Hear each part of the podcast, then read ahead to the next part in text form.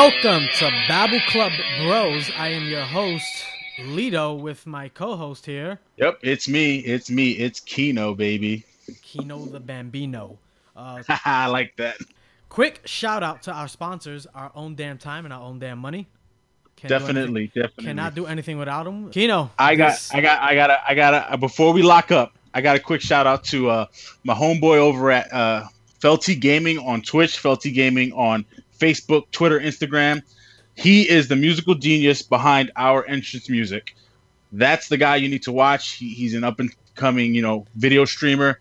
Awesome guy. I've known him 16 years, musical genius, and he's trying to get big with the video game stuff. So again, Felty Gaming. Now, ladies and gentlemen, we're about to lock up because this week of wrestling was amazing. Oh yeah, boy. I know you, boy. I know you. You were particularly Oh, happy with uh, Super happy. the outcome of Monday Night Raw. Um, I, Oh.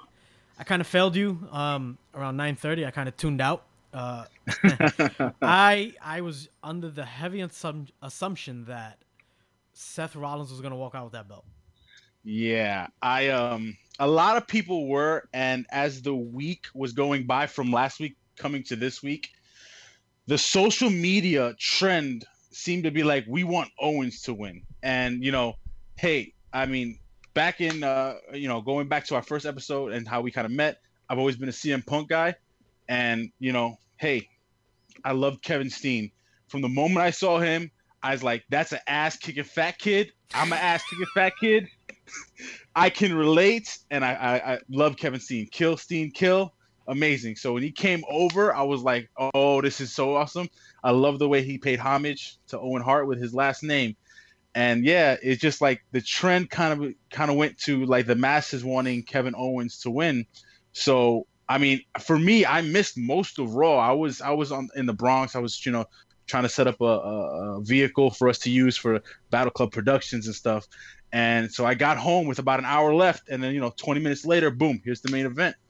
And boy, nobody saw that finish coming. I did not. I mean, of course, I, I you know, like around 11:30, I'm you know I'm on Facebook and everyone's just like posting all these pictures. I'm like, no way, you know. So I I, I hit up YouTube. Of course, someone already posted it up, um, and I, I I was just in awe. I mean, my. I mean, because we discussed it briefly in our uh, our wrestling group chat, and um, you know, we, we asked, you know, who do you think is going to win? I, I was leaning towards Rollins, um, just because obviously, you know, he was runner up, I guess, if you if you want to say. Um, Right.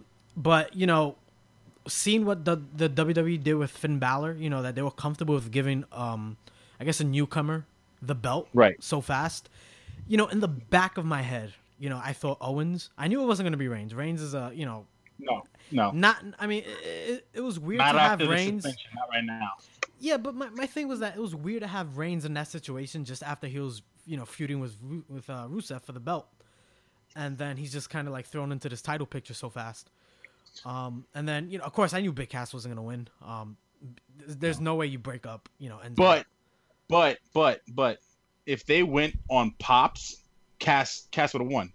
Like Cass was so over. It was crazy. The, the crowd there, you know, like I said, social media, they wanted KO, but the crowd at Raw, they were going nuts for Cass. And I think, I think they, their, you know, perception of what was going to happen was Cass would end up champ, and then you'd have Enzo, kind of like Heenan was in the early '80s. He'd be his manager, but he'd kind of wrestle part time. so maybe that they, that's what they thought, you know, was was going to happen. I hope not. I mean, I have nothing against Big Cass, but I, He's not ready. He's still not I ready. do No. not see it.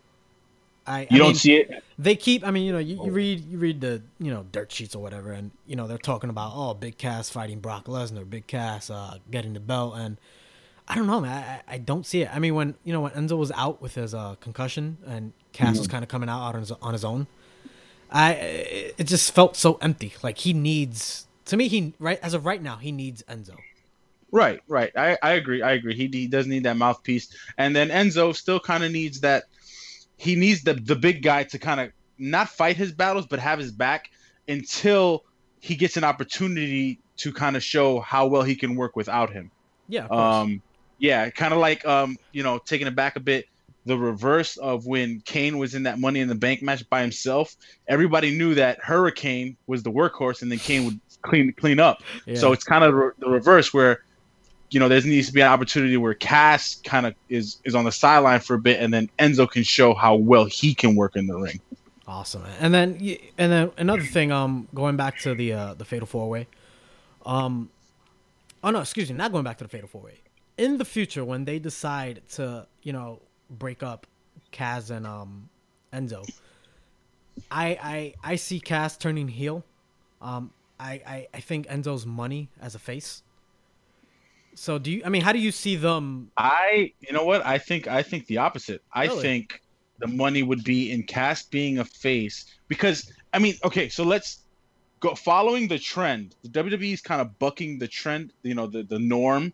Mhm. They're not doing the status quo, like you said. They put Finn Balor over. Kevin Owens is the champ now, so they're not necessarily doing what they used to do. So the big guy maybe is not going to be the heel this time. Maybe it'd be Enzo, and it would be interesting because you know when it comes to promos, the heels carry the mic work, hmm and if you have Enzo against Cass and they have to cut promos, it's like Ali boxing an amateur. You know what I'm saying? Like it's it's not gonna work. But now if you got Enzo taking the jabs and being the trash talker, and then Cass is I don't want to say doing Cena, but like you know something where he's standard face promo. You hype the crowd. You know I'm gonna kick your butt. I'm gonna pin you one two three. This is personal. It's not it's it's not just business. What you did was wrong. You betrayed me. You know, kind of where they they let they they started with. Ambrose and Ray, uh, Ambrose and Rollins when the Shield turn happened, Mhm. you know, like that. I think that works better and then you give Enzo an opportunity to be that sleazy slime ball heel. He'll find any way to either win or not take the loss. Oh my god, man! Enzo will like imagine Enzo just like going after fans on the mic. Yes, how, how that would be Bubba Ray, Bubba Ray in ECW. He would just he'd be killing the fans in the front row. oh my god, man! I feel bad for any little fat kid just sitting in the front. Whatever. Anyway, okay, okay. Going back to the Fatal Four Way. Um, so they give uh, you know, they they go this route with Owens. Um, Triple H comes out, does the whole you know taking out Reigns and um, turning out everybody knew. Rollins. Here's my The thing. 'cause, turn. I mean, besides let's take uh, Owens out the equation. I mean, they they look like they're gonna go for a Triple H Seth Rollins feud, obviously. Right. Is, I mean, is Triple H a heel right now? I mean, because he just Well- kind of helped one of the biggest. That's uh He's not that's a face, that but yeah, that's the you know we can we can let's hold off on that a little bit for uh we're only gonna do two segments this week because we have an amazing interview with Bobby Wayward of WrestlePro. Wayward. Okay, no, So, you'll hear that. so um so we'll get to that in a little bit. Let's um let's backtrack a bit. Um Owens winning, I think it I think it tops Finn winning in terms of shock value because of the people that were in the match. Because Owens wasn't necessarily established as a main event guy. Like Finn came to the main roster and was skyrocketed. Yeah, So it was it, for me. It felt 50-50, where Owens was like, "Are they? They're really gonna take the push with him? Like if the if you broke it down mathematically, I think everyone was like fifty percent is gonna be Seth. You know, maybe uh, 10, uh, 30 percent Reigns, twenty percent uh, Owens, and then ten percent Cass.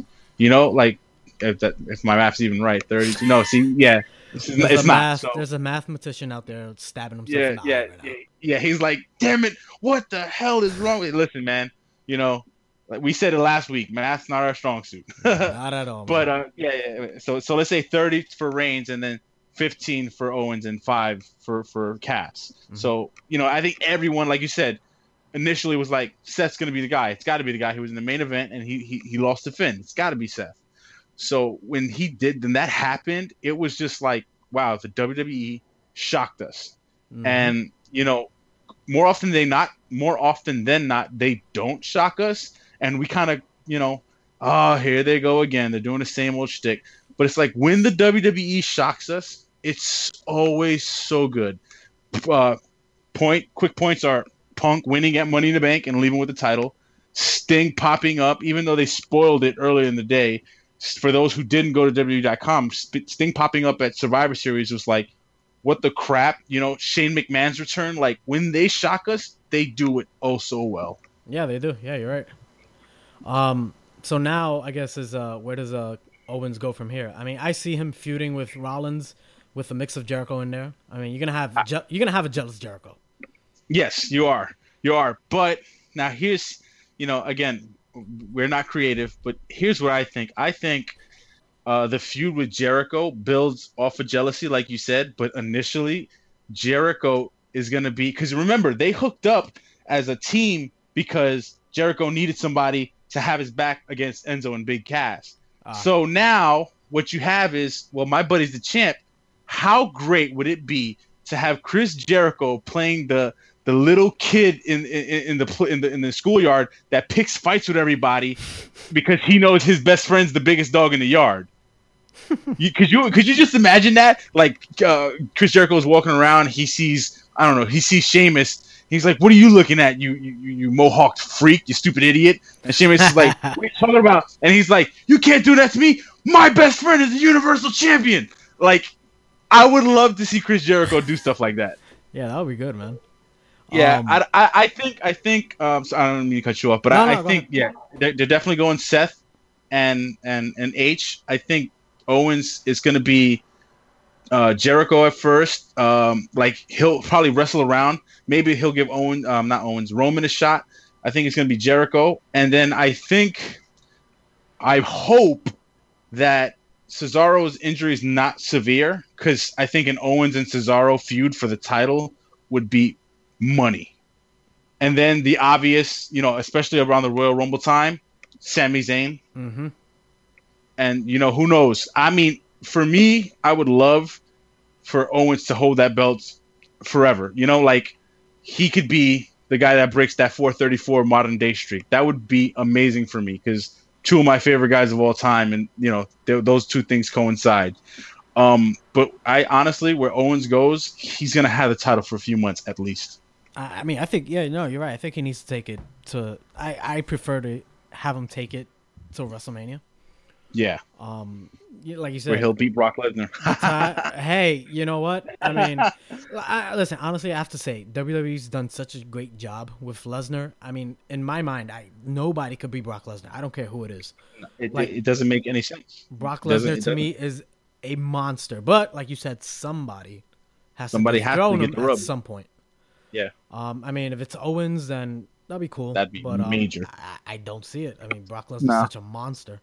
He is. Um, going back to um, going back to Owens, I, I just want to. I, I remember a little story.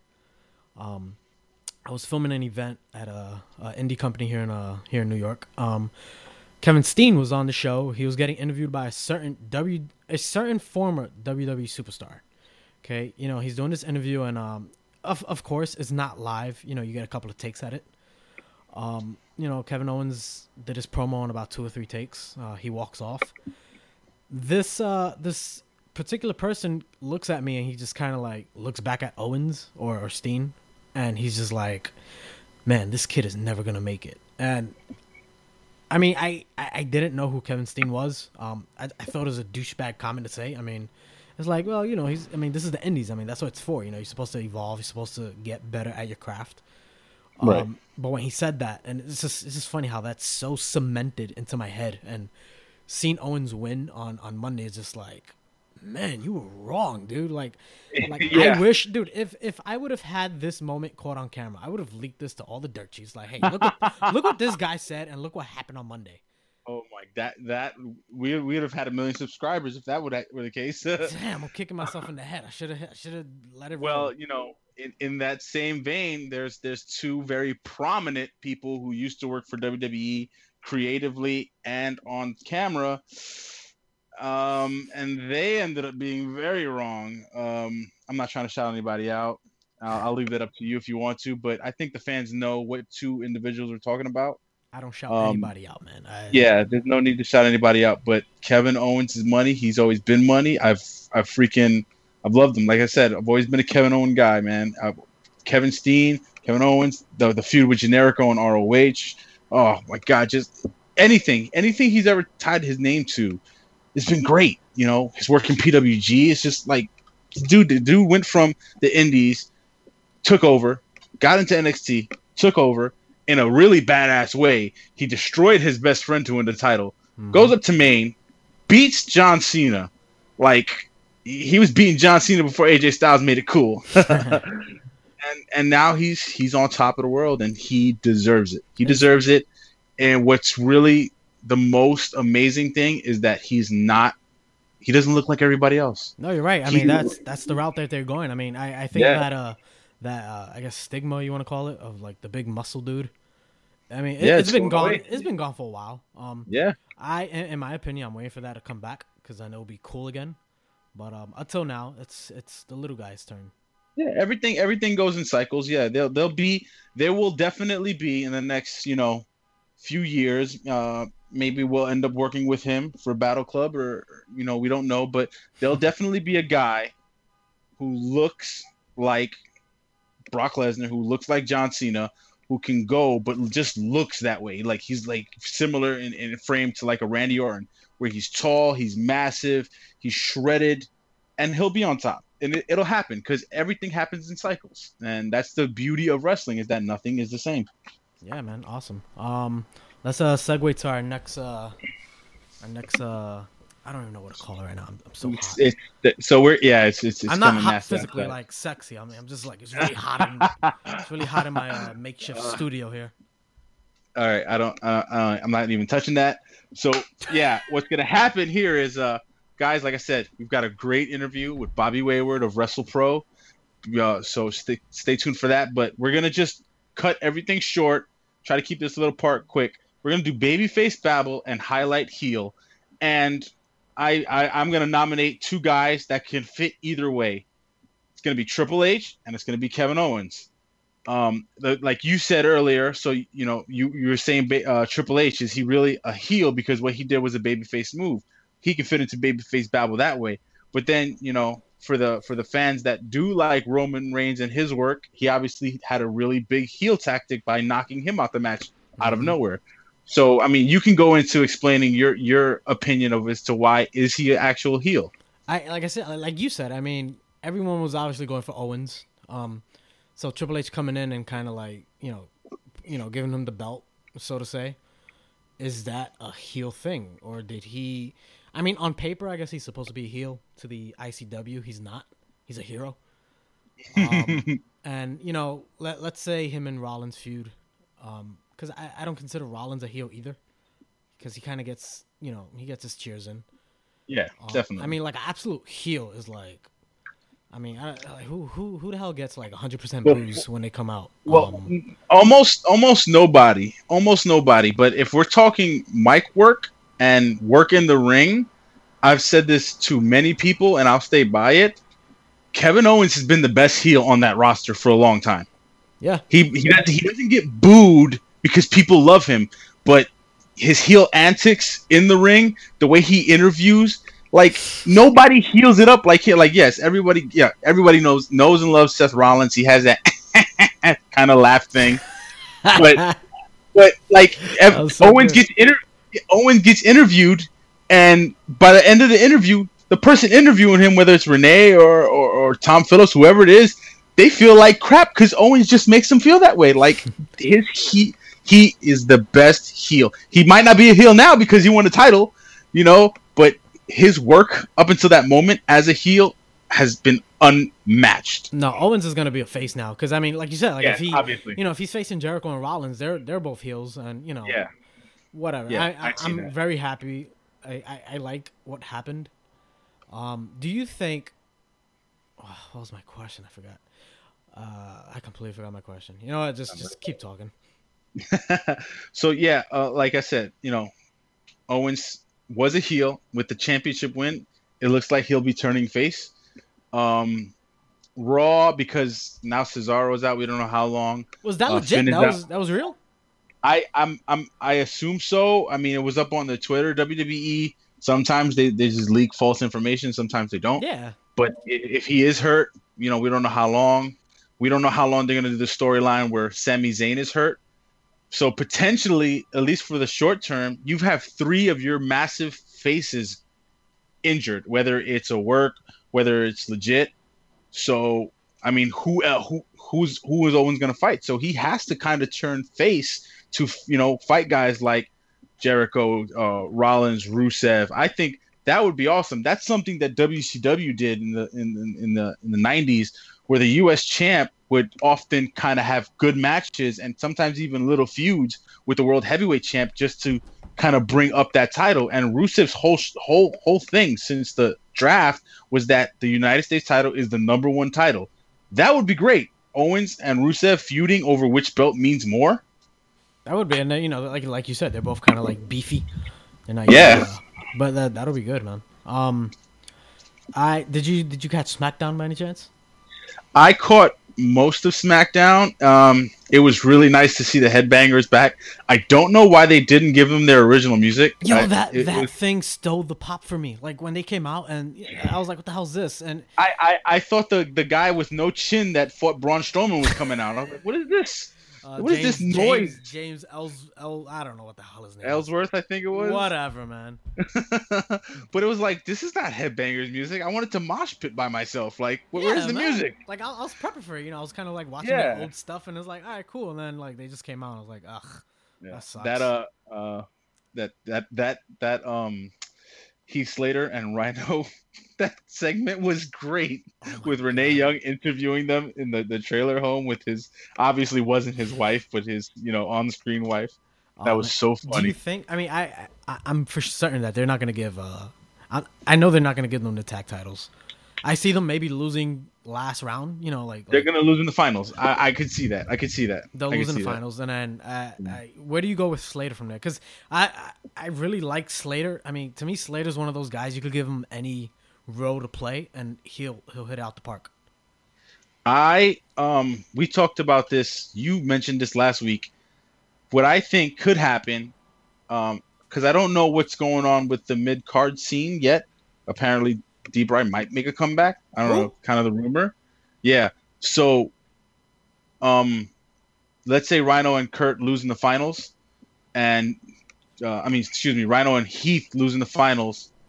Uh, Heath still gets a job, and then he turns on Rhino and then you have a little program there, and then you know you kind of mentioned it out there last week. Uh, Kurt Hawkins and Heath Slater could form a tag team because their tag team division is, is pretty weak. I mean, everyone's tired of the the Usos. Um, the Vaudevillains, I, they just didn't they didn't they didn't spark. They didn't spark like everyone thought they would. You got American Alpha and everybody else. Yeah, you're right. Um, do you think the tag teams that come from NXT are are they don't make that transition? Because I mean, you have the um, what's the fake Legion of Doom guys? Um, Uh, uh, uh, The Ascension. uh, There we go. Sorry. Yes, Ascension. Yeah, the Ascension. I mean, they they kind of failed. They they failed, and then the Wyatt family didn't they didn't do as great as a tag team as I thought. They would. also, but they didn't. They didn't give them a real shot to be a tag team. I mean, I thought they were. I mean, there was a moment where uh where um, what's, oh my god, why am I forgetting? Oh, Rowan, no, Rowan and Harper. But then that's Harper, when Rowan got injured. I'm forgetting Remember, name. Rowan Rowan got injured But there was a for moment. a bit. But before that, there was a moment with uh where um Harper was uh kind of like in a Twitter war with uh Bubba Ray. Right, and that 'Cause that was used supposed the to lead 3D. to something. Oh man, that would have been was so good, man. Yeah, but so they didn't get. They didn't really get a chance to be a tag team. So maybe that could happen. But I, I- you're right. I don't, a lot of the tag teams don't translate to main for two reasons. One, um, the Full Sail crowd is very biased. They love everyone that performs for them, and you know it's a it's a hometown thing. Like hmm you you give me Mets tickets, I don't care who we're playing. I don't care how many games behind we are. I'm gonna cheer for the Mets. You know what I'm saying? Stupid man. All right, go ahead. I'm sorry. Well, hey, hey, we're we're right back in the thick of things, just Yeah, like you yeah, and your Yankees, yeah. okay? Yeah, But it's All the right, same go, for go. you. You know, so Full Sail, they cheer NXT guys, no matter how good or bad they might be. When you get to main, it's not that those guys aren't talented and aren't just that good, but when the crowd is bigger, the crowd doesn't seem to connect as much when you have that intimate setting. Yeah. So Yeah. vaudevillains are they're great workers, and um, Ascension, I'm you know, to me they're they they were never the same once uh, the original Ascension broke up. What was it, Cameron? Once Cameron was released or whatever, and then you just uh, Connor was still there, and they teamed up with Victor. It's not the same Ascension. That's another thing. hmm Um, so I mean, I don't, I don't know. I think, I think if the revival goes to SmackDown, they're gonna have no issues. I think they'll be perfectly fine. And they should go So, to SmackDown because They should. Who? What? What? What tag teams are on Raw? I mean, Oh, uh, yeah, you have the New Day, the New Bullet Day, Club, yeah. or the Club. Yeah, yeah. They got. They have. They have. They have a little. You know, they're pretty good on Raw.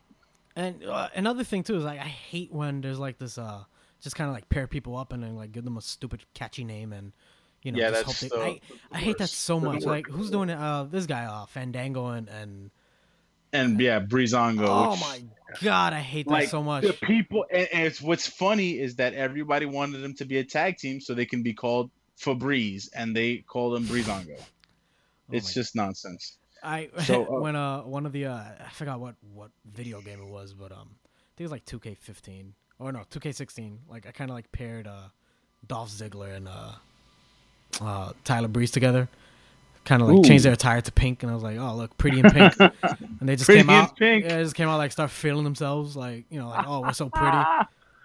That's pretty that that's that's that's good. That's what I was hoping for, but I didn't get it. That didn't happen. That didn't. So yeah, um, you know, Raw, Raw definitely won this week. You know, if they're they're fighting for ratings, Raw, hands down, was just a better show.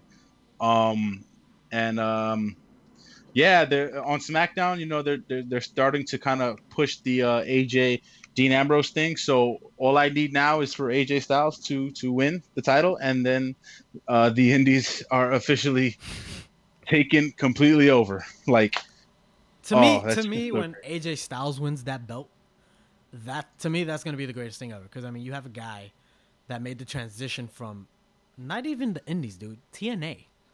right. I mean, because they, It's uh I mean, they crazy. tend to kind of like not give them that much attention. But I guess you know, AJ Styles is just so good. right. Um, but I, I listen. I do hope Dean Ambrose keeps the belt a lot longer, just because, I like I said, the belt's been Uh. bouncing around. I mean, can you name it within ten seconds? Can you name the last ten champions? probably all I have to say is John Cena. Well, hey, listen, John Cena hasn't won that belt in about I think it's going on two years, right? I, yeah, yeah, no, but but I, I get what you're saying. I just Dean Dean's not doing it for me personally. He's not. He's uh I don't know. He's he's he's, he's not okay. So everyone loves him for two reasons. For one, he he in the ring he doesn't kind of he shows that he doesn't care, so that you know fans love him for that. And the other thing is, you know, everyone loves his shoot style promos when he was Jon Moxley. Mhm. He doesn't do that in WWE. Yeah, he's definitely So like uh, yeah, he's like uh, you know, um my, my my best friend, he jokes that there's nothing crazy about him. It's like instead of call instead of him being the loose cannon, it's like he's the tight cannon. Like, you know, just he's he's the moderately wide gun. Like just, you know, there's nothing crazy about him. You know?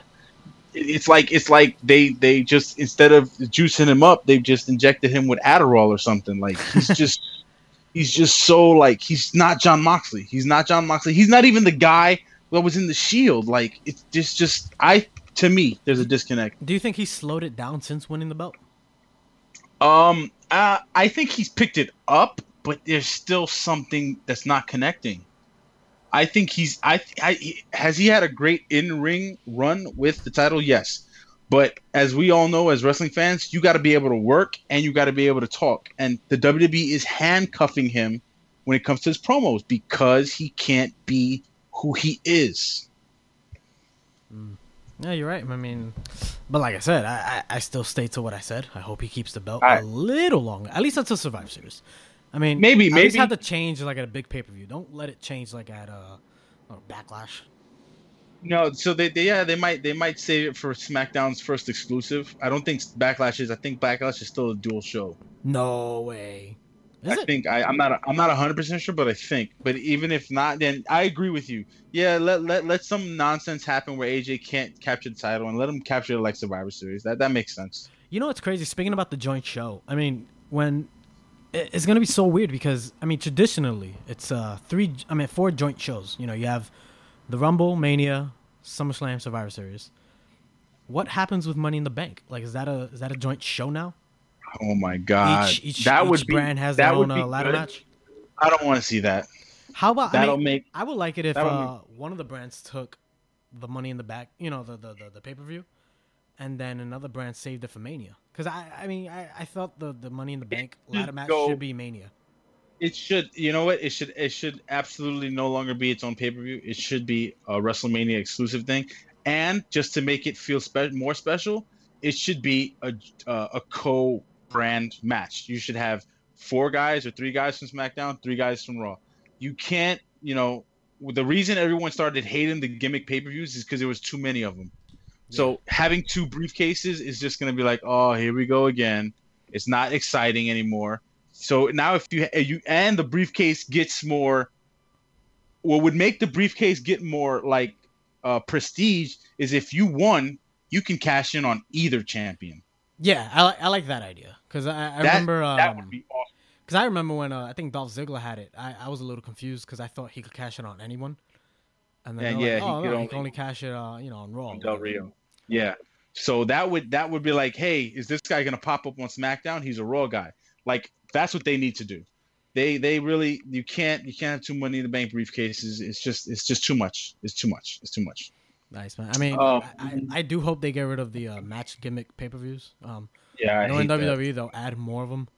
It's like, Oh, oh, it's terrible. WWE presents Lumberjack. It's like WWE. whole, whole bunch of guys with like axes and like like. f- Uh, oh, that'd be terrible. Whatever. That'd be terrible. All right. So yeah, um, we're about to cut away and, and, and get into this Bobby Wayward interview. So Carlos, see what you got to say. Yes. Um. So we got a chance to um grab a little uh, interview with uh, Bobby Wayward. Uh, for those of you know who do not know Bobby Wayward, he is a uh, wrestler that uh, works for WrestlePro.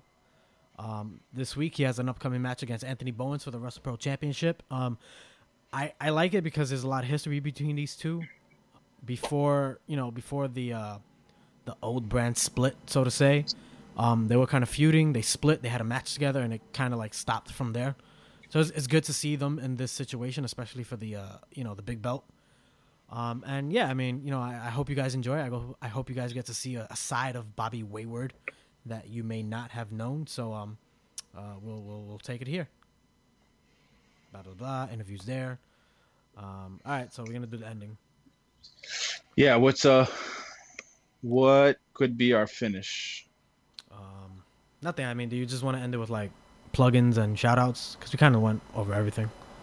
Yeah, we're if I'm doing my math right, we should be at like 115. Okay. Yeah. Yeah, that last. All right, we're back here. We're here with uh, the number one contender for the uh, Wrestle Pro Championship, um, the untouchable Bobby Wayward. Bobby, how are you doing? Hey, what's happening, man? I'm I'm good. I'm feeling pretty good. Awesome.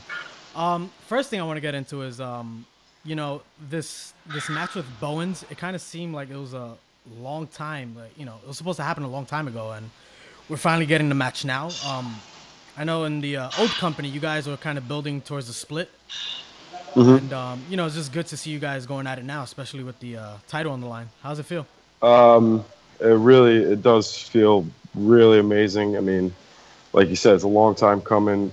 Um, when I first saw Bowens, when I when I first saw him, he's a physically impressive dude. He's al- he's always been a very physically impressive dude. And then I saw how he was able to move and how he was able to work. I immediately was like, I need to have that dude on my side. Um, and over the last couple years, I, I've seen him and, and the success he's having inside and outside of wrestling, and it's very, very, very. Um, this is the most I've ever looked forward to a match. Is us kind of, you know, coming full circle here and, and meeting head on for the championship. It's it's incredible. This is what wrestling's about for me.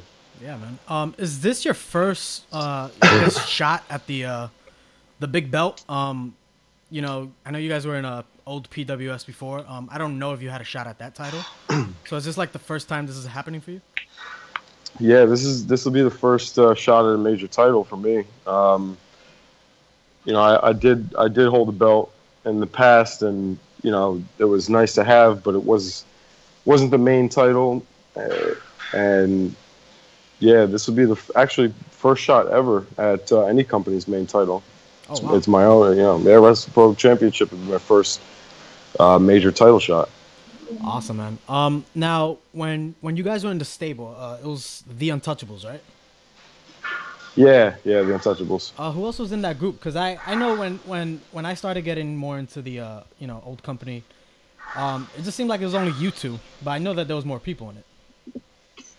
Yeah, for sure. It actually, uh, it started off with uh, with four of us. Um, it was uh, Chris Payne, Ah, there you go. uh, Anthony uh, AC Gamble, myself, and Bowens. We started it, and we were together for a short while, almost uh, I think like a full year before stuff finally uh, started falling apart within the group.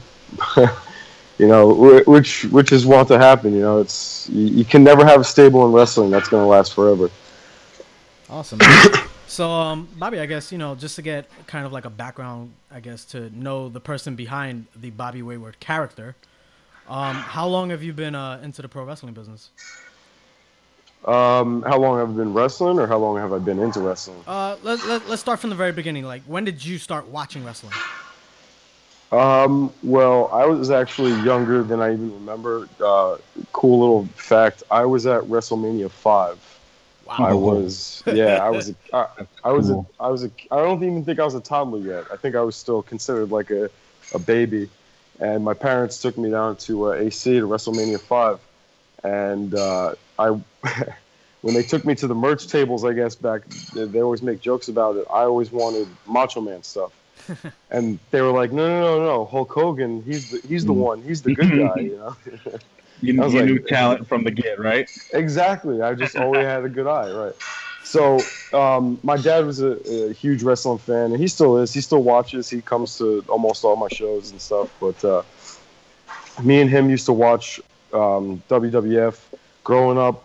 I watched WWF with all my friends. Um, didn't really get too much. I actually started getting into WCW when NWO first happened. But then, as soon as like Stone Cold took off, I jumped ships right back to WWF. But pretty, uh, I would say my entire life I've been watching wrestling. Nice. Um, yeah, yeah. when did you decide that you wanted to be a pro wrestler? So I actually, um, I made the decision. I finally took the jump into pro wrestling. I would say uh, it's been about three and a half years now, but I made the decision when I was like 14 years old. um, I just switched schools, uh, and from middle school to high school, I was going to a completely different high school than all my friends were. so I was really nervous. I was I was like, how am I going to meet anybody? Like I'm going to have to start from scratch. This is this is terrible. And uh, my friend said he was going to the other school. He's like, I'm joining the wrestling team. I was like, oh yeah, that's right, wrestling. Like I completely forgot wrestling. Like that's what I've always wanted to do.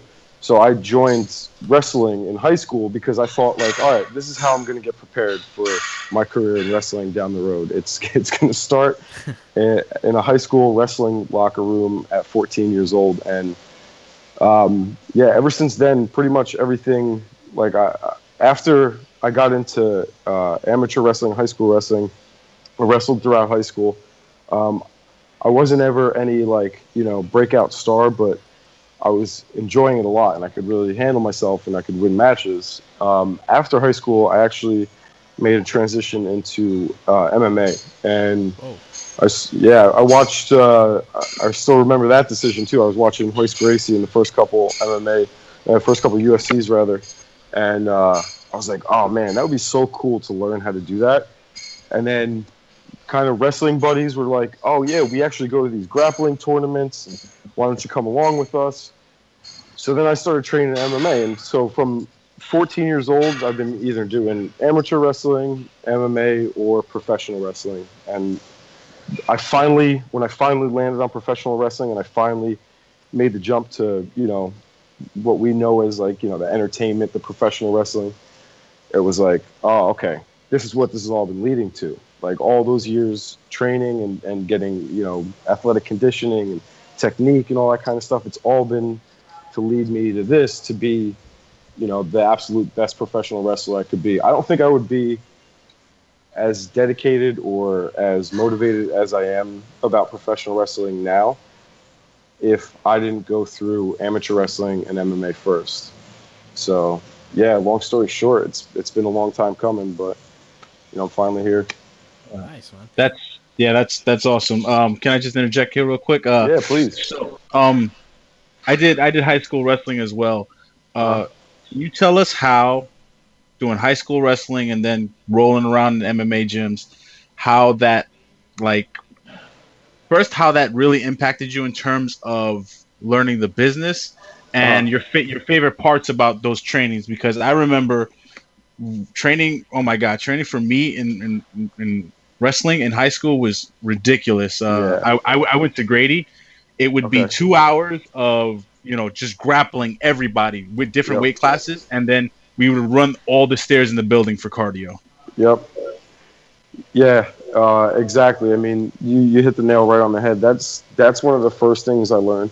I, I was always playing sports um, growing up, ever since I was a real little kid. You know, I pretty much played everything under the sun except for hockey.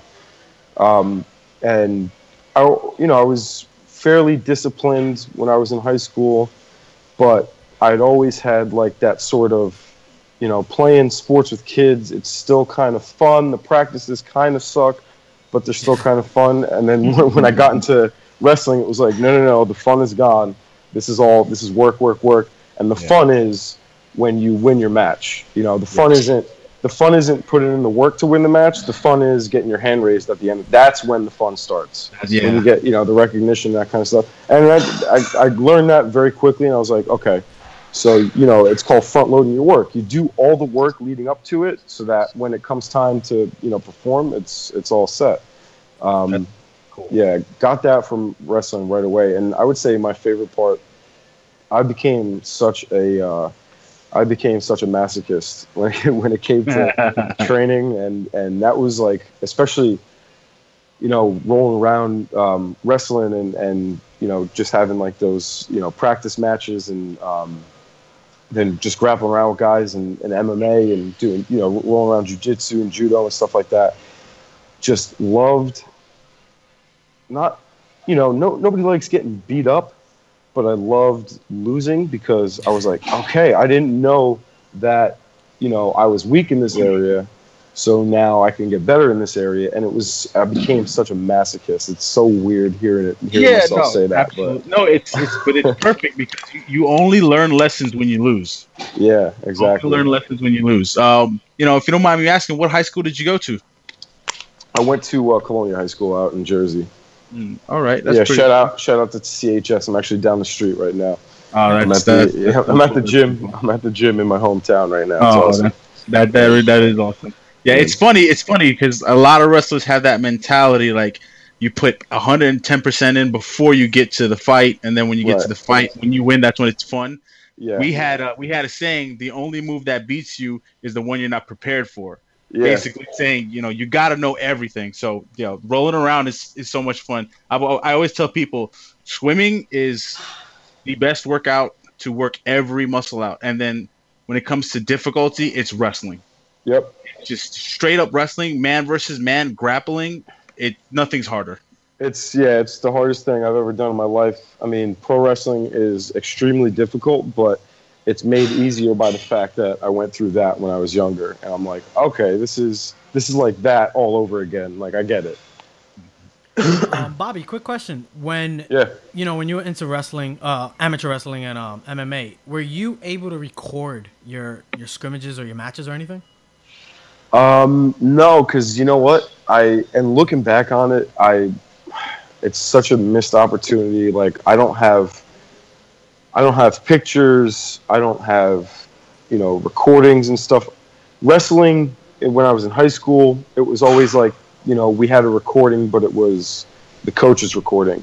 Mhm. You know, my my dad has been always been very supportive of me w- with all my athletic endeavors. He's been coaches on my teams and all that kind of stuff he like he saw how much I wanted to play sports when I was growing up, and he like took every avenue possible. But himself, you know, he didn't really come from an athletic background, and I'm sure if he did, he would have brought a camcorder to every event and been like, "Look, now we need to sit down and go over this and what you did." It was the coaches that were doing that, and it didn't cr- until I got into pro wrestling. That's when I was like, "Oh, that's you got to watch yourself back," and because it was always about feeling like you know amateur um, you, you can you can study other people, but yourself, it's always about feeling. You know, you can you can you can sit with your coaches and pick apart your bad habits, like you know, all right, especially in MMA when it comes to like um, you know boxing and stuff like that. All right, you need to stop stepping this way because if you do, someone's going to catch you with something like this. Or in wrestling, you know, you need to stop dropping to this leg because every time you do, this arm, you know, so it's it was always little things like that, but it was never for like the glory of going back and watching it and being like, oh man, that was so awesome when I beat this guy and you know, oh, I love look at the crowd when they went mm-hmm. wild when I took them down like this. You know, that didn't come until pro wrestling. Yeah, I mean, I, I, I always say that you know, kids now they're so they're so lucky to have like you know this technology in their hands. I mean, like you said back back then. I mean, I had a, a huge. I mean, it wasn't huge, but you know, to today's standards, it was a huge camcorder that you know it took like the little DV tapes and you know you had to like buy you know certain time limit and all this good stuff and you know the fact that they're able to watch their stuff over and over it it, it allows them to invest a lot more into themselves because then like you said yeah. you know they could see you know where where they're at you know what they need to work on instead of hearing it from other people. Because sometimes a lot of people you know when when when they fail at something they don't like hearing advice from other people. Yeah you know, sometimes yeah. it takes their own criticism to you know realize what they need to do. Yeah um, absolutely. I remember uh, no go go well, I was, I was just gonna say like the you you have a great point, and um, I would because I, I was always you know very disciplined as a kid, but I've always kind of had the same sort of attitude of you know not that stuff comes easy to me, but if I work at it, I know I can be good at it. So I always kind of like uh, I guess a little bit of an ego. which is why I became a professional wrestler. You yeah. gotta have an ego. You need, yeah, you need the ego with the wrestling.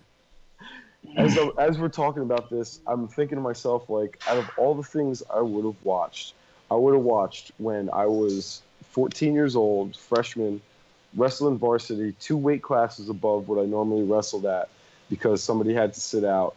And I beat the kid in 45 seconds, and he was this, a senior, and he was 10 pounds heavier than me, and I picked him up for a single leg, and the crowd went crazy because I was chasing him around the circle with his leg for like 20 seconds.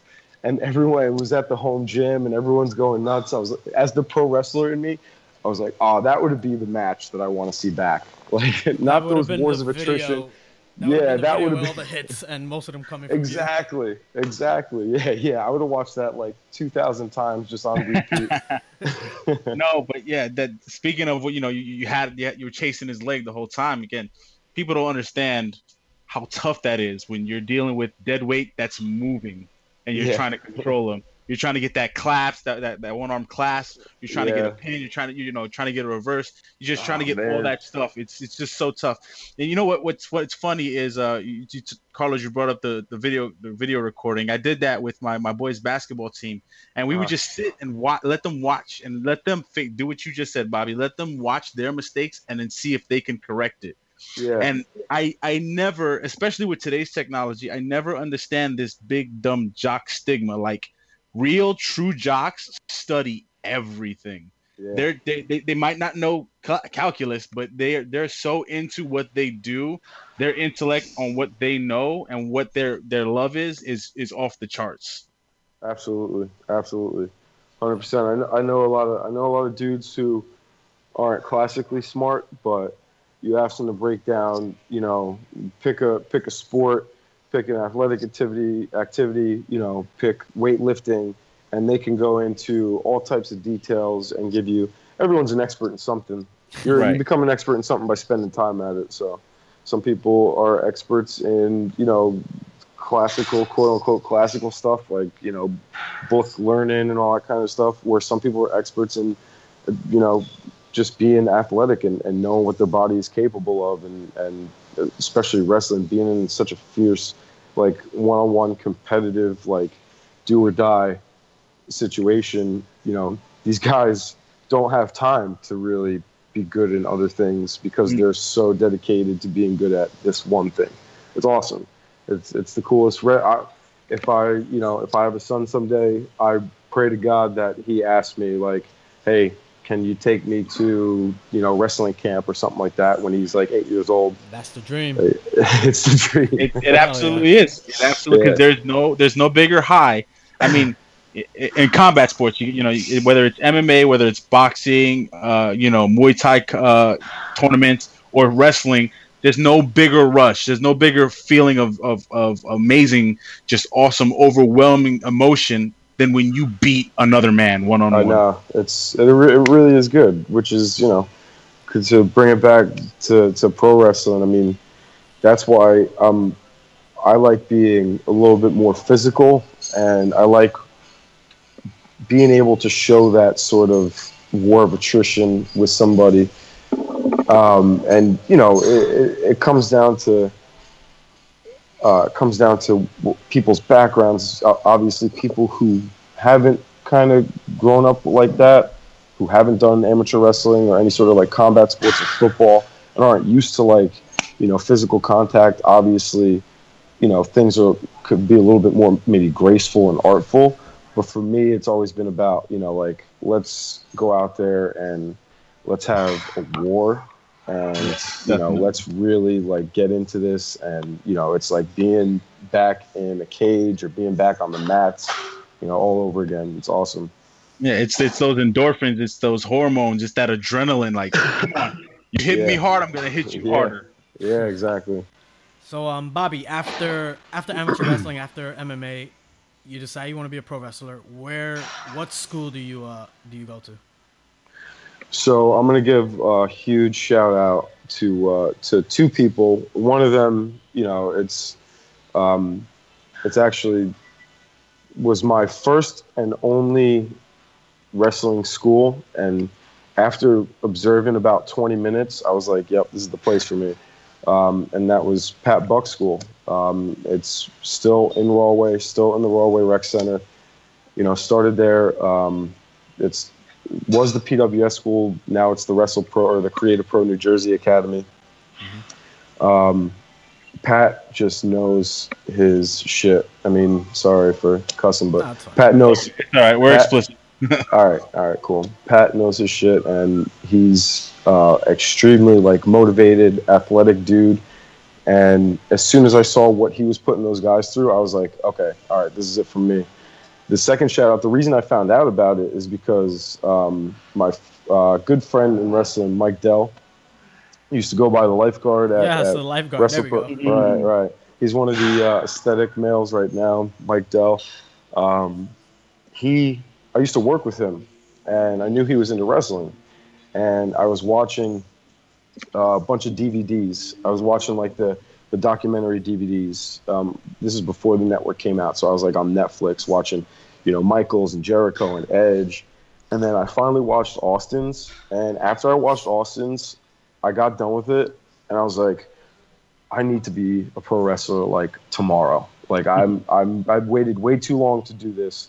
So the only person I knew with an in was Mike Dell. I called Mike Dell. He said, I'm gonna go check out Pat Buck School in Galway. Maybe you should check it out too. And it was like, yep, bing, bang, boom. That's it. Easy as pie. This is the school for me. And yeah, that's that's where I trained at him. Now, do you think do you think if Mike Dell wasn't there, your your career would have would have uh, prolonged? I mean, because when when I decided I wanted to get into school, um, you know, the first thing I did was I, I did what you did. I reached out to a friend. and I said, hey, um, you know, I'm thinking about doing this. Do you want to come with me? And he, of Uh-huh. course, you know, he said, yeah. We checked out a few schools, and just to have, I guess that that buddy support where you know you, you kind of have somebody with you. And do you Yeah. think your career would have would have um you know like I said prolonged if Mike Dell wasn't there? That's that's an interesting point. That's um, because I remember I got the info from him and I looked it up, and then I also remember trying to look up. Like I can't imagine what it would have been like to try and get into wrestling, you know, 20 years ago. I I can't imagine Yellow the pages. difficulty. Yeah, like because I was on the internet, Google and schools, and I'm like, oh, this one's you know here and this one's here. I'm like, how the fuck do I know? Like, I don't know what these places look like, and I don't know who these trainers are, and you know, like I, I, I was, I, I was always a big, um, you know, WWF guy, but I didn't really, and I didn't really get into the indie scene until I started wrestling. Um, so I didn't know, you know, I didn't. People were going by their real names. Like I was such a like anti, uh, not not anti smart mark, but I was like I was the opposite. Where I, I was just like I'm just taking it for what it is. I don't need to know. Hulk Hogan's real name is Terry Bollea. Spoiler alert: that's Hulk Hogan's real name. if anyone if anyone didn't know that. Um, so I'm like, I don't know who any of these guys are. Like, I was only going on his recommendation, so I think I would have stuck with it just because I wanted it so bad. But I don't think I would be where I'm at. So to answer your question, yes, it would have been prolonged, but I don't think it would have. Like it would have taken me longer to get to this point, and but I don't think I would have stopped because of that. Like even if I went to a shitty school with a shitty trainer, I probably would have just stuck with it because I wanted it so bad. Nice man. Now your first, uh, I guess your first couple of months in, did you uh, kind of regret it? Um, no, no, absolutely not. It was the opposite. Um, and actually, like, I still we trained three days a week um, back then, and right now he trains guys two days a week. I still try and go two days a week just because, you know, I I love it so much. You know, I, I love, you know, working with, uh, you know, some of the talent that's coming out of Wrestle Pro is there twice a week in, in Rahway at the rec center, and um, I have guys like you know Pat and and and Dan Maff and Kevin Matthews and and Bokara, um, the Heavenly Bodies and Fala. I have all these guys that are, are very close to the school that I can pull from. Not to mention all the the guys up in the New York school, you know Alex Reynolds and, and Johnny Silver and Kip Francis and like all these guys who are like, you know, if we could put uh, just a roster together of just those guys, we could make a TV show and compete with anything that's out there right now it's like I, I, how could I regret it? I'm I'm brand new into wrestling, and there's these guys who have been wrestling for 15 years and have traveled all across the and they're sitting down with me and explaining stuff to me and helping me understand why you do certain things. You know, the pain didn't start until a couple I would say a couple of years into wrestling, like two wow. years of taking bumps. That's when it started to be like, oh my back and like oh my neck and you know my shoulders and knees and all that kind of stuff yeah, but no, I, I was the opposite. I, I would have regretted not sticking with it 100%. I regretted that shit the first day. The first day I, I went to training, uh, we were doing, I don't know why, but we were doing uh, kind of like leapfrogs. Yeah. And this dude, he didn't get enough height. He just kneed me right in the eye. And I just went down. And then I'm just there, and then my friend just starts cracking up. He goes, Yo, man, look in the mirror. I look and like have the biggest black eye. I'm like, Oh, oh yeah and at this point i'm married and you know i kind of yeah. i kind of had to like persuade my wife that it was gonna be okay when i went and yeah, I, you know, I come home with like this black eye and she's like nope and it, it's just i don't know i mean i guess it's different for some people um but yeah, yeah I, mean, I, mean, like I was saying, it's that weird thing where I, I sort of became a masochist because of that, and like I I enjoyed like there were days where like one of the one of the basic things that I had a lot of trouble with was an arm drag. Like it was so weird because when it comes to like a shoot style, you know, I could do an arm drag if the guy is resisting. But when it came to, you know, a work style, it was like, I don't know why. I just can't get this arm drag down. But there's always been that part of me where it's like, instead of getting frustrated or you know, and I've I've gotten I've gotten bruised up. I've gotten cut open at practice where you know I was hitting the ropes and there was the stage behind me and my arm went over the the ah. ropes and it gashed open my elbow on the stage and it was like bleeding for like two weeks straight. But there's always been that side of me where it's like, yeah, that's badass. Like that's awesome. Look at this. And, or like you know, I'm gonna work on this until I get it. Like I'm not gonna get frustrated. I'm not gonna give up. And um, you know, that's like like I was saying, that's that weird masochistic side of me where it's like, yeah, this hurts. Like, yeah, this sucks, but like I love it, you know. it's kind of like a Napoleon Dynamite. He's like, oh, it's gonna leave a sick scar. Yeah, wear yeah. with pride. Gosh. I'm just, I'm like, oh, actually, let me not say this, but I'm gonna knock on wood before I say this. But I'm such a pretty guy. Like I'm such a handsome, but I still want like a cool badass like scar over my eyebrow or something like that. I'll like, get you that son of a bitch that need me my first day. We'll go find him. yeah. oh man. Um. So so after how long until you trained before you competed in your first show? Um, actually, to, to be honest, it was like three weeks. Um, Wow.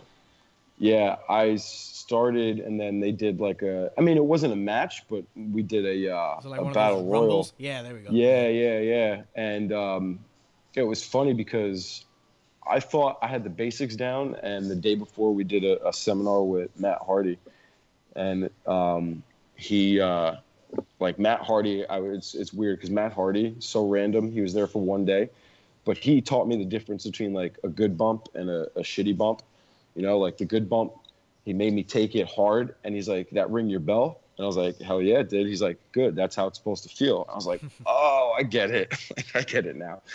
It's not just falling. Like, yeah, we're we're we're we're really beating ourselves up for these crowds here. Like, I get it. That's so three weeks in, and then the next day did a battle royal.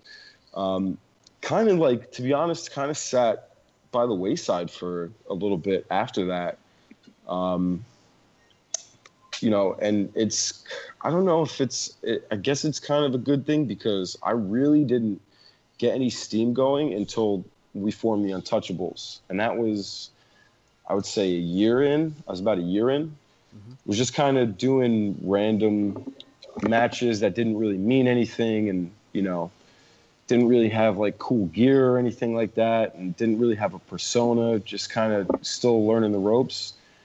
So even though I would I started competing about three weeks in, I didn't start actually like becoming a wrestler until about a year in. Nice. Yeah. So so the Bobby Wayward character that's been your original, you know, get I guess you know first character, and Yeah. it's the same one today. Yeah, yeah. I mean, it's uh, just like it's kind of aged with me, where I don't, I don't want to do a character character sort of thing. Like the reactions that I, you know, that I have when I'm out in front of a crowd would be the same reactions I would have if I was just in a really like rambunctious and excited mood. So yeah, it's it's always it's really always just been me. Like that old saying of you with the dial turned all the way up. Like yeah, it's uh, wayward is wayward is love, wayward is life, you know? Speaking of Wayward, oh, I'm sorry. Go ahead, Kino. Well, no, I- I just want to say with uh, see with that with when you when you go with that, what the benefit is, just like in life, when you are who you are, you evolve. So the Right. benefit of your character being yourself just turned up, when you evolve in real life, it translates to what you do on screen in the ring. Like Yeah. you can change without having to have a drastic overhaul and people really not buying into the change. Yeah. Yeah, exactly. Yeah, that's uh that's what I've tried to stick with. Nice. Um, real quick, you mentioned Wayward. I have a question because I, you know, I, I recorded a majority of the uh, old PWS shows in uh, 05, and every time you came out, there was this chant that everyone just kind of like bothered you with. Um, I was trying to look for the soundbite. I, I have the video somewhere, but you know, it's the whole like Wayward. When Yeah. when did that like come into play? Um, little side bit about that, like I, I don't really remember. To, it was sometime, sometime in, in, I think it was 2015. Sometime it was either, I, I can't remember what year it was, but it's it's been happening for such a long time. But uh, funny bit about that is there are times where I'll be in like a silent room and I'll hear that in my fucking head. And I'm just like, it, it's gotten to the point where it legitimately haunts me. Like it follows me around. People say it to me, like my family members say it to me. My family members see me and go, Hysterical. wayward. I'm like, I can't escape this now. That's it, man. This It's is just part life, of who. I am, right? that it's that it's like it's like that's your version of of when people have real life jobs and they they sleep during the weekend and they think they have to go in early in, on, Yeah. on Monday or they're like like um It's if like they're Saturday a garbage morning. man. Yeah, it's like it's like it's like it's like Saturday night. You're half asleep, but for a garbage man, he's like, "Oh my god, I left the whole container uh, uh, full of crap." And I, I, Yeah, I'm freaking out. So that's that's yours. That the chance Yeah, is your your haunting it's dream. me it really like it really at first like and it's still it's still very cool because it gives me it gives me like that added like you were saying tho- those endorphins and the ability to turn it up even more like i hear it and it like it legitimately it doesn't so much get on my nerves we're kind of past that point it more so like crawls under my skin and like takes little knives and starts like stabbing my spine with it because it's just like it i can't get away from it. And as far as i'm concerned i know there was a point in my career when it wasn't happening but at this point it's been happening more so than uh, it's it's been happening longer than it hasn't been happening so Uh, Oh man, That- imagine I'm- imagine how it's gonna be next week after people hear this. oh my God. goodness. Biggest oh no oh no I- I just is that is, is that a ripoff of that Simpsons episode where the guy's going Daryl? it is I don't right. know. I don't know. and that's That one could- of the like that's one of the coolest things about it. It probably it probably is, but That that is cool. I I don't I don't know exactly who started it. It was one of the fans, and it be, it started with a small group of fans, and then I remember there's been shows where like Wrestle Pro show. Uh, at the the first show we had in March, there were like 1,200 people there, and I swear to God, 700 of them were chanting "Wayward," and I was like, "This is this is insane. that Like, is- this is that's crazy." Crazy. I know it's funny because I mean, when you come out, you look like you have this genuine look of like just being annoyed by the noise. Like you bastards. Yeah, just and everyone thinks it's the coolest thing ever. Everyone like they're like, haha, we're and I'm just like, you you stop, just please let me live my life. Like. I'm in the shower, um, and I hear Wayward, and I'm like, I know there's nobody chanting it to me right now, but I still hear it. oh God, you see, you've seen Psycho, right? Yeah, So you're in the shower and the shower curtains up and it's just fans instead of stabbing you. They're wayward. and I have the same reaction. I man. start screaming at the top of my lungs. That's great. Um, uh, real quick, I, I I have to ask you because I know you you were in the uh, I guess in the middle. Um, Mhm. I, I don't expect details, but I just want to know your feeling at the moment when when this uh, split from uh, PWS happened. I mean, Mhm. I'm pretty sure it was a lot easier for you to make a decision on where to go since you went to Create a Pro and you know you were a Pat Buck guy. Yep. Um, but I mean, because it, it looked like 99% of everyone involved went with Pat right. and you know i mean there's probably a couple of people that you know kind of didn't follow um i mean how was the morale like and behind the scenes of all that I mean, you you nailed it on the head right there. And if, if that shows anything, like like you said, I- you know, I am a Pat Buck guy. If it wasn't for Pat Buck, um, I probably still would have been a pro wrestler, but I probably would have been a much worse pro wrestler, or I probably would have given up on it by now. Um, so it was very easy for me to make the decision, and just like it was for everyone else. Um, you know, at Wrestlepro to make the decision, and that shows you, you know, what kind of guy Pat is. That no one, no one was like, "Oh man, what do we do? Like, do we continue with this, or are we going to Wrestlepro? Are we doing both?" It, there was no question at all. It was just like Pat was like, "Listen, this is the deal. Um, you know, Wrestlepro is is starting up. First show is March fifth. This is what we have lined up for this year." Everyone was just like, "Cool, we're on board." It, And it was that simple. did you guys have the liberty to kind of do both if you wanted to Yeah, there was there, Okay. Pat never said like don't do and there's never been a point in my career where Pat or anyone at the Create A Pro schools Mhm. have ever said like don't do this, don't associate with this person, don't associate with with this person. That's actually that's a lie. There was that whole Dapper thing back in the day. That was a little bit different because and it was it wasn't for it wasn't for you know to to scorn Dapper. It was more like to look out for yourselves. Like, Mhm. don't work for this guy because this is what happens when you work for this guy. Um, so he was like, listen, you could do whatever you want. I'm not telling you not to do, you know, uh, rest, I'm not telling you not to do these shows. I'm not telling you to do only do Wrestle Pro shows. But everyone just kind of had their minds made up already. Everyone already knew, you know, what they were doing. And you know, Pat's been like the captain of the, the ship for um, a couple years now. And everyone was just like, you know, aye, aye, captain, whatever you say, man, because you're the man. So, Nice man. Yeah, I mean, Yeah. Pat Pat Buck seemed like a like he already knew what he wanted. He knew where he wanted to go, and I mean, it, it really didn't take much time. Like it, it Wrestle Pro was like this huge thing before he even had a show, and I mean, you know, that just shows what kind of businessman Pat Buck is.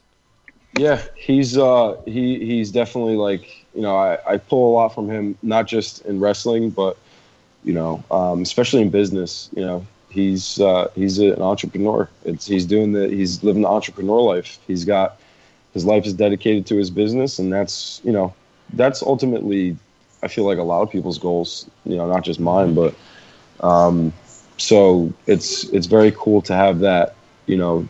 Uh, like as a mentor and you know as a coach and a, a friend and all that kind of stuff. And everyone like like you were saying there was so much buzz around it and everyone was so excited and it's not like he, he's not feeding people pipe dreams. He's not saying we're going to do this with you. And he's like look this is in the works you know and if everyone you know continues to put on the best possible performance every time they go through there and train hard and get in great shape and look the part and you know everything that goes with wrestling you know all he's he's he's handling all of the you know putting the cards together promoting the shows and it's up to us to do the performances and that formula has worked very well over the last couple of years with Pat and it's going to continue to work very well going forward and it's a very exciting time for Wrestle Pro.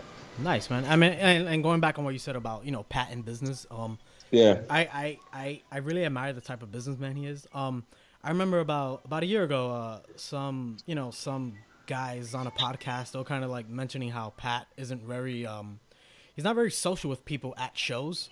I guess Right. he's just kind of like you know he's he guess he has his mind so preoccupied.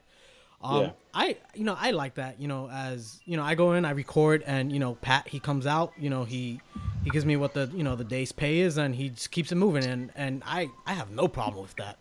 You know, Yeah. I, I know he has a you know he has a lot going on, so I'm not gonna stop and bother him. And you know, it, it- it's good to see that his head is on right as far as business goes. That you know, re- I I, see Wrestle Pro going very far in the near in the near future. Yeah, absolutely. I mean, and and I've had the I've had the like the um, what's the word I'm looking for? But like I, now that I've been around for a couple of years and I've been able to work for several different companies and and see how um, multiple range of how promoters run their businesses and, and run their shows. You know, it's a, a wide spectrum, and you know, Pat would be on the front end of you know how it should be done spectrum, because I've been at shows and I know both of you guys, you you guys have, have been involved in you know backstage and stuff. Mm-hmm. Been on shows where people are looking for the the promoter, the booker, because they have a question about something. It's like, where is this guy? I can't Yeah. find him Yeah, like where he's in the back what is he outside is he you know uh, outside smoking a cigarette or is he you know uh, having a, a conversation with some chick around the side of the building like, it's, you can not list Pat, a not thousand Pat things anymore, man. pat it's Nope. like where's pat it's like i don't know he was walking around like fervently a minute ago because something was up with the lights and he needed to fix it so it's it shows you that mentality it's the, it's the entrepreneur mentality. It's like look i'm going to be the front runner. I'm going to be the hardest working person for my own company of course. And everyone else works hard because they see how hard he works. And that's why we've had so much i feel like as a whole so much success over the last couple of years. And and going forward you know ever since march happened and we saw like what all right this is what we're capable of. And you know the upcoming schedule is crazy i mean we're working like every other week. Some some weekends we're doing two shows a weekend. You know, we have September 9th and September 10th. He's running two shows on the 10th because the Taco Festival Oh, yeah. up in Augusta, right? They want him back on the 10th. And instead of saying instead of saying no, I can't do that because I'm going to be here, he's saying I actually have a whole nother crew that's not on the September 10th show that I can send to that show.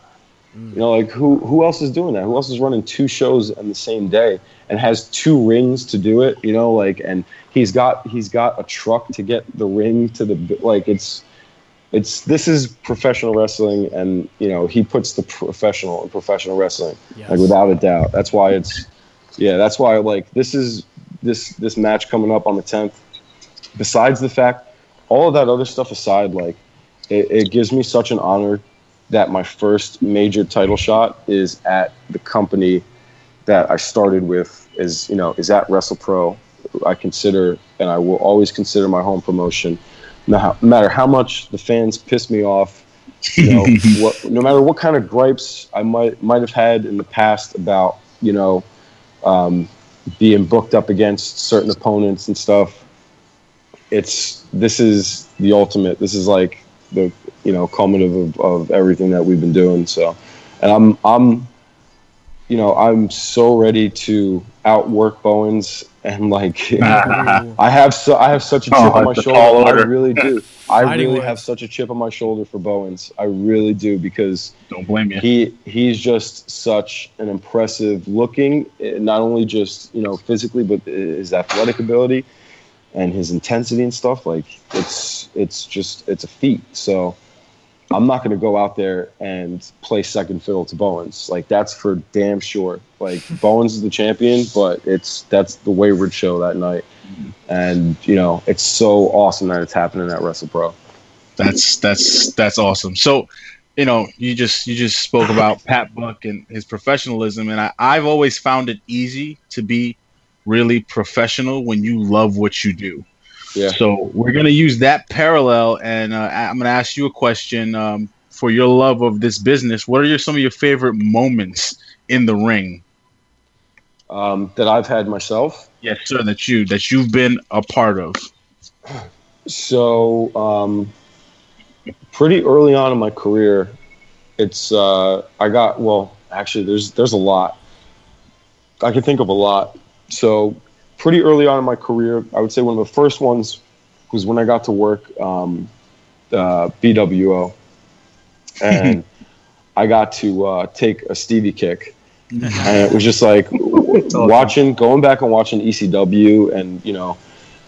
I was just like, wow. And, you know, I loved, I always loved Steven Richards. And I was like, I can't believe I'm getting super kicked. Uh, I was a big Steven Richards fan. Like, go figure. Oh, Uh, that guy's great. Yeah, Yeah. awesome. I was He's like, awesome. I'm getting super kicked by Steve Richards. Like, this is this is awesome. Um, that was one of my first moments where I was like, oh, like this is crazy. Like, I'm I'm gonna be able to live out some childhood dreams here.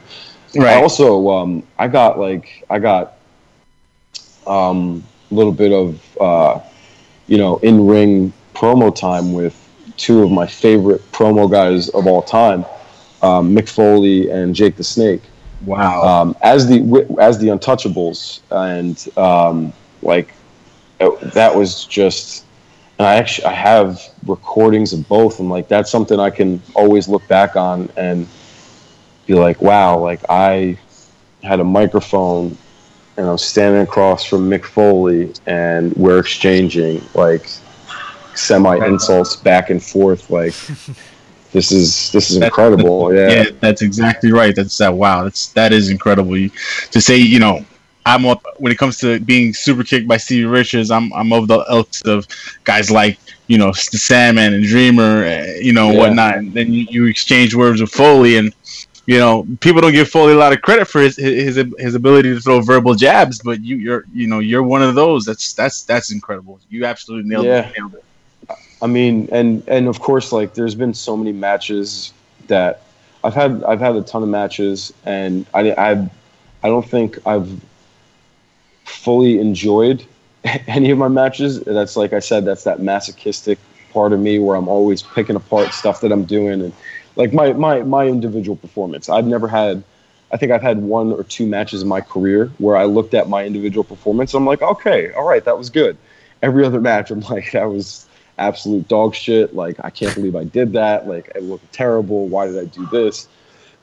but I did have a match, funnily enough, with um, it was me and Bowens versus um, McIntosh and Payne, Matt McIntosh and Chris Payne, and it was up in uh, Pennsylvania. And we opened the card, and it was a, a nice house, and the crowd was hot, and they were just with us for every single part of that match, making noise, you know, people on their feet.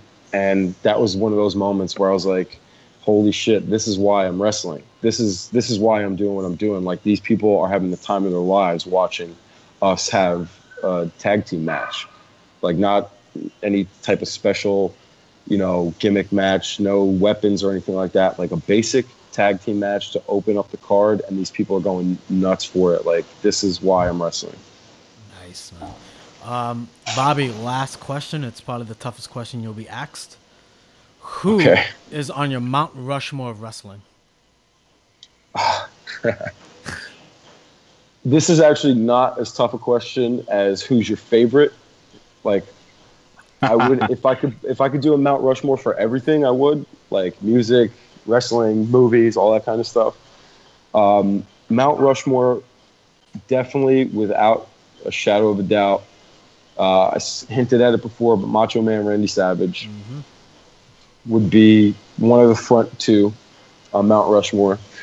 Um, me personally, it's it's actually kind of the opposite of of the that good you know um, like you were saying that talent. But me personally, influence wise, Ultimate Warrior would be on that Mount Rushmore. Whoa. As a kid, as a, as a kid, I was all about Warrior. That was my guy. I was a Macho Man guy until I saw Warrior, and it wasn't even his it wasn't his like late '80s stuff either, which is really weird. It was like it was when he came back. I was like a huge fan of him. Um, let's see who else would I put on there. Damn, there's so many. There's so many. I would definitely put Eddie Guerrero. Um, Nice, nice pick. so uh, this is a wide range, right? We got Yeah, Ultimate yeah, Warrior, yeah, yeah. Eddie Guerrero, Macho Man, um, and then uh, I would say who would fill out that last spot? Man, I'd probably have to say uh, Shawn Michaels. There we go. Nice. Yeah. So I put yeah, Macho Man just as and I'm stri- talking strictly about like personal influences. There would be a whole nother discussion on who you know the best wrestlers, the best you know uh, gimmicks, the best acts, you know whatever you want to call it. Um, but I'm, t- I'm straight from Macho Man was my first favorite wrestler until Ultimate Warrior came along, and I was like for 10 years up until like Stone Cold and The Rock came along, I was like, where's the next Ultimate Warrior? Like none of these guys are as good as like Bret Hart. You're no Ultimate Warrior, dude. Like, sorry, yeah, you're you're cool, but you're not the Warrior. Undertaker, you're not the Warrior. Like, Oh, man. yeah. that was me as a kid. That You was just- me as a kid. Yeah. You, you just knocked knocked out two of guy, guys that are each on our Ru- Rushmore from our from our first podcast. Wait, I had listen. Taker on mine. He had Hart. I actually had Hart over Michaels just because yeah. Hart had, like I said, Hart had the entire nation of Canada on his back. True, true. And you know what though? You know, um, just me personally, I put Michaels up there just because when I was a kid, I fucking hated Shawn Michaels. I hated him so much. I wasn't a Bret Hart fan, but I wanted Bret Hart to kick his ass. When Stone Cold beat Shawn Michaels at WrestleMania finally, I was like, yes, Stone Cold is now my guy. Stone Cold is the one who took that belt away from that piece of crap, Shawn Michaels. So, like, looking back on it, I'm like, wow, he had that effect on me. Like, oh yeah, he's definitely like That's he's how up it is, there. man. He had that Everyone's effect on supposed me. to Yeah. hate the heel. Hate the heel. That's Yeah. exactly what you're supposed to yeah, I- I, I hated love- Shawn Michaels. I love like the symmetry, the the the, the way everything kind of parallels. You go from arguably the best worker from the 80s into the 90s with Macho, and then Michaels, the best worker from the 90s into the early 2000s, and then Eddie, who was you know late 90s, 2000s, but and then Warriors just like out of nowhere, just like with one of his stiff clotheslines, boom, where'd yeah. that come from? Listen, man, when I was a kid in school, like everyone was talking, I was. I was talking about Warrior, like, oh man, did you see Warrior puking when Papa Shango put that curse on him? Like, you think he's all right? Like, oh my god, you know, like, I didn't care about, I didn't care about anybody else. Everybody else was jobbers to me. It was Warrior or die, you know. nice, so, but now, now, now, now it's wayward or die, right? Now it's wayward or die. It really is. Go. Yeah. Nice man. All right, Bobby. Well, uh, thank you for uh, you know doing this interview. Um, I, I really wanted to shed some light on you because um, I know next week's card is pretty much packed with you know a lot of guys, and I kind of feel yeah. like you and Bowens were kind of like not put to the side, more to say, but it was kind of like overlooked. But um, I, am um, yeah. looking forward to that match. I think it's gonna be great. It's crazy, like, and for anyone listening, I mean, if you are not at WrestlePro on September 10th, you're gonna hear about it, and you're gonna wish you were there. Like, so many matches you know, Kurt uh, F, FKA, Kurt Hawkins, Brian Myers, getting to know him and being able to watch his matches in person for the last two years or year and a half has been such an incredible experience. Like I've learned so much just from watching him. Um, and he's wrestling Kevin Matthews. Like that's One that's his send off match. Yeah. Um, you know, Pat Buck is wrestling Cody Rhodes. Like that is going to be that's going to be just something to behold. Like the, these two guys have been in that same mindset of just being the most proficient wrestlers. Like that's going to be insane. Um, you know, of course, me and Bowens. It's it's you know, I, I have a feeling that me and Bowens, no matter who wins or loses, this is not the last time you're going to see us do this. Um, I have also have a feeling that Bowens, like I, has the same mindset where he's going to want to go out there and outwork me. So if we're both thinking that we want to outwork each other, um, I think we're going to put on like such a, a crazy um, just show of, of what we're capable of. And it's really, like you said, it's not really pushed to the side, but considering everyone else who's going to be there, it's not like a marquee match. You know, yeah. it's not Grado flying in from Scotland to wrestle CPA. You know, it's not Cody Rhodes at his first, you know, uh, is one of his first bucket list uh, challenges, right? It's it's not Kurt Hawkins' last match before he goes back to TV, but it's two guys who have everything to prove to themselves that want to steal the show, that want to have the best match on the card, and it's for the championship. So whoever wins this match has the ultimate bragging rights, and it's it's going to be insane. So be there September 9th in Rahway. Just WrestleProOnline.com. It's it's going to be crazy. I'm so excited for it. Nice man. Anyway, Bobby, thank yeah. you very much. Um, Yo, thank you guys We'll be there yeah. on the 10th. You're awesome. We're sure that's going to be a hell of a show. Yes, absolutely. absolutely. All right, Bob. Thanks. Yeah, thanks, man. You guys are awesome. Uh, take care. Have a good night. You too, man. You too, buddy. All right, that was our uh, exclusive interview with uh, Bobby Wayward. Uh, I want to thank Bobby again for this. Uh, it was last minute. Um, you know, I thought I had a guest lined up, we didn't, and you know, just he was the first guy I thought of since, um, like like he said in the interview, um, his match with Bowens is kind of uh, it's kind of overshadowed by all the bigger matches. Um, but again, I think I think the entire card is going to be great. Um, again, another un is not as advertised as uh, Kurt Hawkins, his last match as an independent guy for now. Um, I'm pretty sure that's going to be a special moment. Um, Very special. Yeah. Um, any plugins you got, Kino? Hey man, just like I said at the top of the show, uh, huge shout out to Felty Gaming. Um, our last, our guest last week, Mo Damavi, my homeboy again, guy know, you know, just about ten years. He's on SoundCloud, you know, Facebook. Look him up.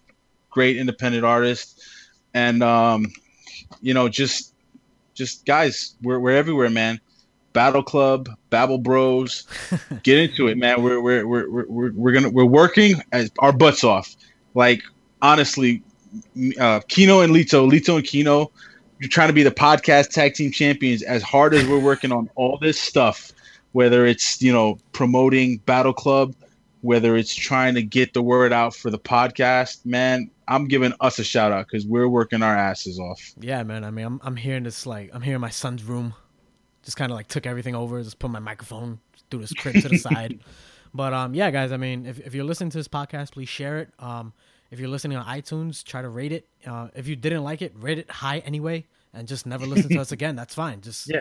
give it a nice rating. Um, let's let's get up there. Um, yeah, we're available on SoundCloud, iTunes, uh, YouTube. This one will be available on uh, the Battle Club Pro YouTube page under the audio playlist. Um, and yeah, of course, uh, we're 30 days away from Battle by the Six, Battle Club Pro's Battle first by the six. Battle Club oh, man. Battle Club Pro's first uh, show. Um, I'm super excited. It's been it's been a long time coming, and um, yeah, man, it's it's it's showtime, dude. I mean, It's it's so exciting. It really is Like the closer we get, it's like the more hits. Like, okay, this is Yeah. this is happening. I mean, it's so awesome. It's so awesome, guys. You know, if you're listening to this, man, 940 Garrison, 20 bucks gets you two shows. Wrestlers Laboratory, who needs a shout out. yes, You know, those guys are great. And then Battle Club's first, you know, first show ever, man. And hopefully, this is the first of many shows, and we're gonna put everything we got into making this work, man. Yeah, man. All right, guys. So um, that's that's that's all for today. Uh, we try to keep it a time limit. We failed. Um, whatever. We'll try next time.